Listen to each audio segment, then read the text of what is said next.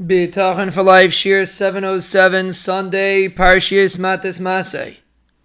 We are discussing the concept of Machsi and how a person can live with a real feeling of Machsi. And we are analyzing the Psukim in Yoshev B'Seiser, specifically the Pasuk, Oymar Lashem Machsi Um Tsudasi Elokaya Evtach I tell the Ribono Shel Olam, you're my shelter, you're my fortress, I rely on you. And there's really another aspect over here which we mentioned in previous shiurim. We just wanted to elaborate a little bit more. And it helps us practically approach the feeling of machsi. It's based on a pasuk that we say in davening, Rabbis machshavais belevish va'atzas Hashem hisakum. There are many ideas, there are many calculations in the heart of a human but the Ribono Shel Olam's plan, Atzas Hashem, He Sakum. HaKadosh Baruch Hu's plan will last, will be everlasting.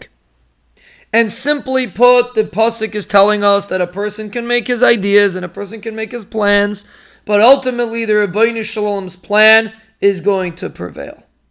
That's the simple understanding in the Pasuk. But truthfully, the Pasuk is saying a much more powerful approach and when we internalize the message of the pasuk, it will help us feel machsi. It will help us feel sheltered by the Ribono Shel Olam. The difference between a machshava and an eitzah. The pasuk begins, Rabbis machshavais belavish. There are many ideas, there are many thoughts in the heart of a man. Va'atzas Hashem hisakum, and the eitzah, the plan of Hakadosh Baruch Hu, will be everlasting. The difference between a machshava and an eitzah is that a machshava is only theoretical. A person can think theoretically. Rabbis machshava is belevish. A person can have many theoretical ideas. He can speculate, he can think of different options, how he should do this, how he should do that. But he has to remember Atzas Hashem Hisakum. He has to remember that the plan will be HaKadosh Baruch Hu's plan.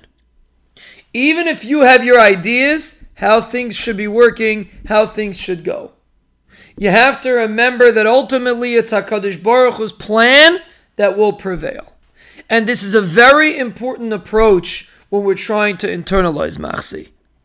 Do we approach life with a Machshava attitude? Even when we make plans, person does a certain hishtadlis in parnasa and shidduchim in health, whatever the hishtadlis is. But he looks at it as if it's a machshava. It's a thought. It's an idea that he had, and he's supposed to have ideas. That's what Hashem wants him to do.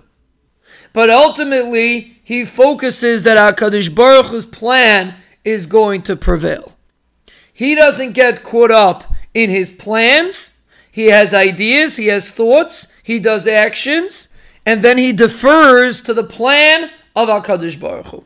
And this is a very important concept. We will, Emir Hashem, continue this discussion.